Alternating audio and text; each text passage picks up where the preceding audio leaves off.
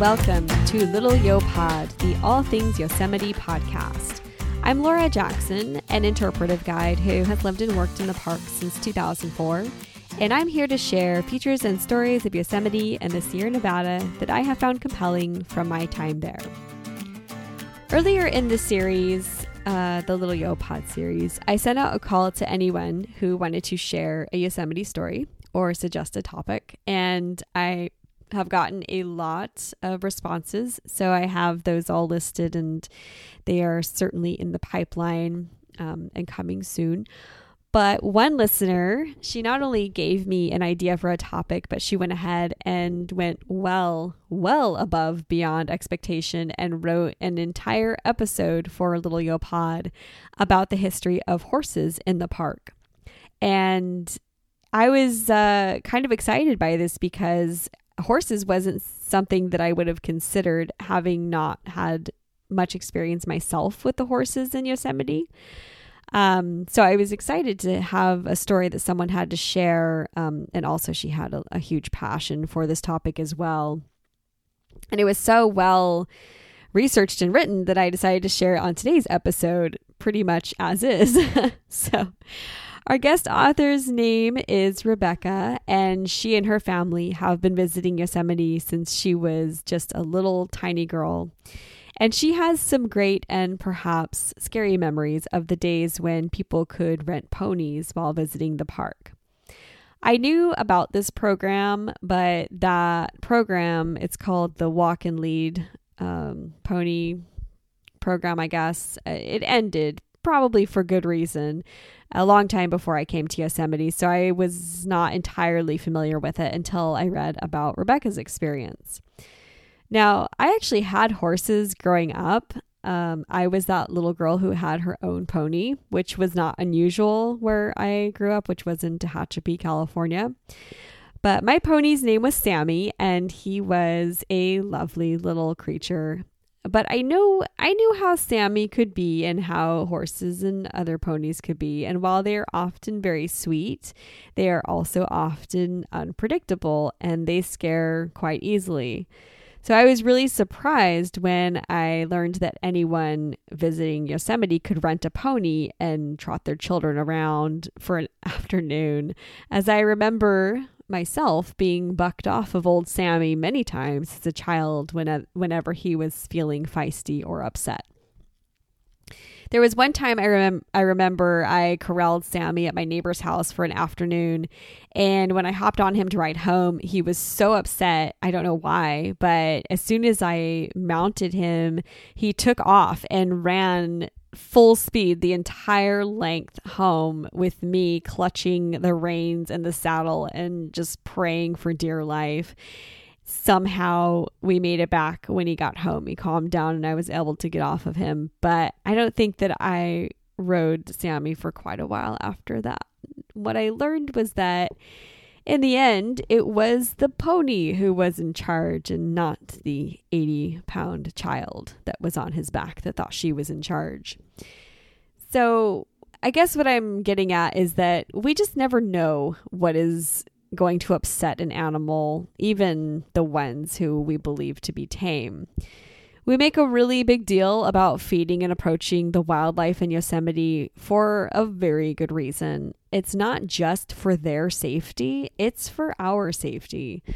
As an animal can change its mind and demeanor in the blink of an eye, and when they're upset, their only focus is survival at any cost, and sometimes that comes with the cost of a human life even if we don't perceive a situation as threatening, we just never know what is going on in their mind. So, proper precaution and respect is always to be paid to uh, all animals, wild and tame. This week on Little Yo Pod, I'm going to share the history of horses in Yosemite as told from a person who knew them well. Well, better than I did anyway.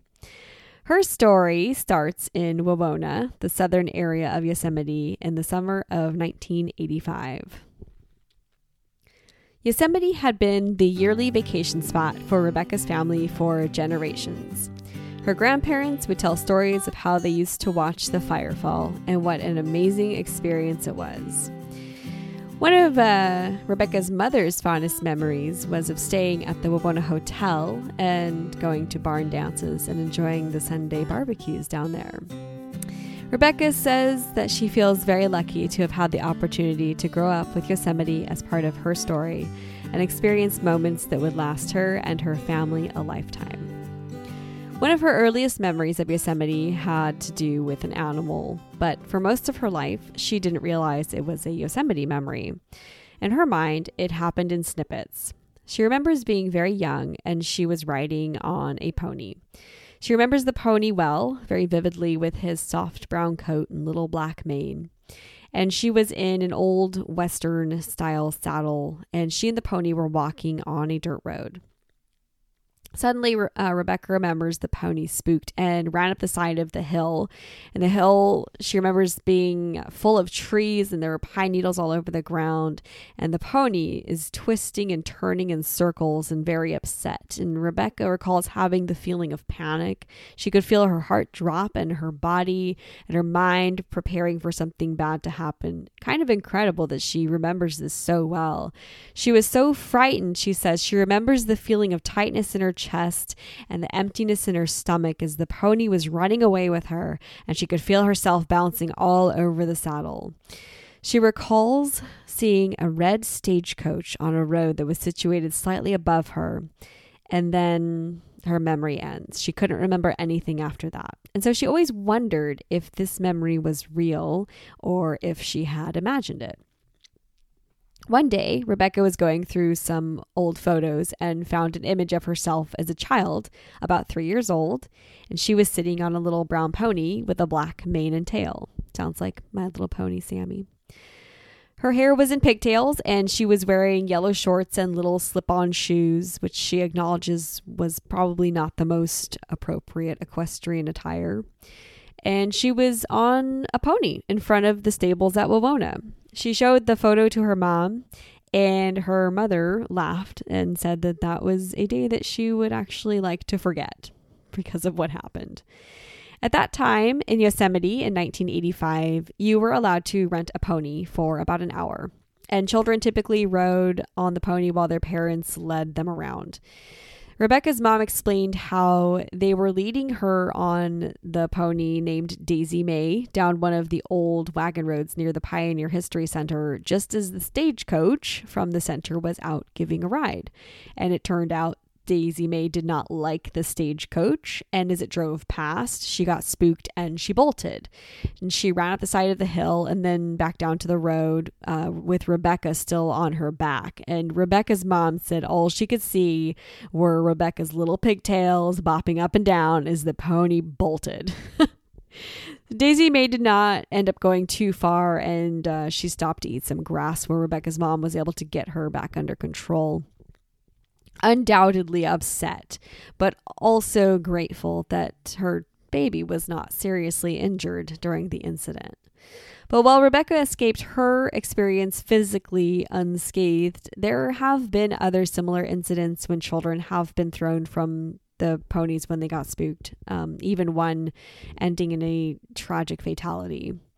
The walk and lead pony program has since ended or been discontinued in the park, and today horses and mules are limited mostly to serving as working animals. Well, horses were a significant factor in the years of founding the park and the Sierra Nevada because to travel through the rocky terrain of the Sierra, settlers relied on the steady and sure footedness of horses, mules, and other stock to carry people and supplies and stagecoaches. In the late 1800s, the the largest stop on the way to Yosemite Valley was actually Wawona. Today, Wawona sits off of Highway 41, not far after you enter the park's southern entrance gate. And it's home to the Wawona Hotel, a fabulous Victorian style building, just gorgeous. And uh, it's also a National Historic Landmark. It was built in 1876, and adjacent to the Wawona Hotel is the Pioneer History Center. To get to the History Center from the hotel, you get to cross through the Wawona Covered Bridge that was built in 1857. The Wawona Covered Bridge is one of the oldest structures in the park. It's one of only a few covered bridges in California. In California, I believe it was um, built by, or it was Galen Clark that uh, helped to build it back then, the, the Guardian of Yosemite. It has the distinct aroma of horses and stock and old pine wood, and you feel you do feel as if you've been taken back in time, and you can almost see and hear the ca- uh, carriages and stagecoaches and travelers crossing the bridge, getting ready to explore all the vast beauty Yosemite Valley had to offer. The History Center contains many cabins and buildings that were influential on their own in the history of Yosemite, and they include a blacksmith shop, a Wells Fargo building, and the old Yosemite Jail the old John Muir Hotel, as we'd like to call it. Another great aspect of the History Center, though, is the Wawona stables. Um, same stables that were there uh, back in the 18 and 1900s. When guests would come to the hotel, they would stable their horses there. Today, the Wawona stables offer guided trail rides during the summer on horses and mules that go out for about two hours and take you on the historic uh, wagon road and the Wawona Meadow Loop. I don't know about in 2020. They may not have that program running this year, but uh, I'm sure they will have it going again in later years. They are uh, also the ponies, or I'm sorry, the horses and mules are also used for um, packing supplies into the backcountry, one of their most important jobs and they're there seasonally. So when the season ends and the backcountry gets uh, too cold to travel through anymore, the ponies, excuse me, I'm I'm really into ponies right now. The horses and mules are then taken from the park and returned to pasture, and that's where they kind of take a little vacation for the winter, kind of like what we do in Yosemite during the winter time as well. Yosemite Valley also has a stable area, and uh, starting in the 1920s until recently, the Valley Stables offered two-hour and half-day guided trail rides to uh, for park visitors. But that program ended in the summer of 2015, and that was due to the implementation of the Tuolumne and Merced River plans. Um, those were the plans that were brought in to reduce the impact to Yosemite's rivers. But while recreational rides are no longer offered in Yosemite Valley, you can still see the horses in the spring and summer um, that are brought in to continue to carry out the important work um, that is needed for them, such as packing in the backcountry or assisting in search and rescue. In the 1890s, the U.S. Cavalry was in charge of patrolling Yosemite, the newly established national park, to ensure a level of law among sheep herders and cattlemen, which we had a lot in the park at the time. And in 1916, civilian park rangers took over for the cavalry when the National Park Service was created. So, although we had the national park already established, we didn't actually have the National Park Service until 1916. Since then, Yosemite Park Service has kept patrol and pack horses and today employs approximately 90 horses and mules who each serve the park for 12 to 15 years. Uh, so these horses assist in crowd control, including um, controlling traffic, uh, because during gridlock traffic in Yosemite, which happens every summer quite often, uh, patrol cars aren't able to get through, but horses are. so they're very useful for that. They assist in patrolling duties, backcountry support, and they also attend special events such as the 4th of July Curry Village program. We have the Color Guard that comes out, um, and they're there for the national anthem, and it's really very, very special, inspiring moment. They are also an important aspect of search and rescue, as horses and mules are able to go into terrain where uh, vehicles cannot go, and they are essential for carrying supplies for first responders and emergency personnel. During the winter time, uh, when the horses are off duty, the mounted patrol rangers uh, they go out looking for new horses and mules to bring into service. Two of Yosemite's newer residents, Drifter and Sandman, were adopted through a partnership program between the Sacramento County Sheriff's Department and the Bureau of Land Management to find homes for wild horses that were removed from BLM land. There are approximately 46,000 wild horses uh, that are being held in facilities after being removed from those lands. So, this program is kind of cool. It employs people in incarceration, and most of these people have never worked with horses before. And they get to train the horses, they help to desensitize them to people and uh, activities that the horses may be dealing with. Um, and they eventually, after much training, uh, hundreds of hours, they eventually saddle up the horses and start to ride them. And so the horses from this program are then auctioned off to permanent homes. And that's where Yosemite Park Service acquired uh, Drifter and Sandman, its two first wild horses, to join the team in 2018. When horses have fulfilled their duty to the public and the National Park Service, they are then adopted out to loving homes. There's an application, uh, an interview process, and the right candidate is very carefully selected. In 2018, a 32 year old quarter horse named Ben, who had been working in the park since 1992, got to retire and go to his forever home. During his service, he patrolled trails, was a part of honor guard ceremonies, led mule trains, and served many other duties.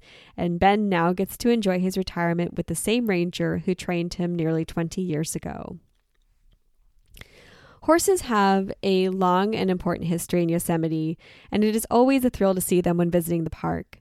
But just like other service animals, the horses you see out and about uh, when you're in the park are on duty, so maintaining a respectful distance is critical, and it is encouraged that you ask for permission before approaching the horses to ensure everyone's safety, including your own, the safety of the horse, and the safety and the safety of the park ranger.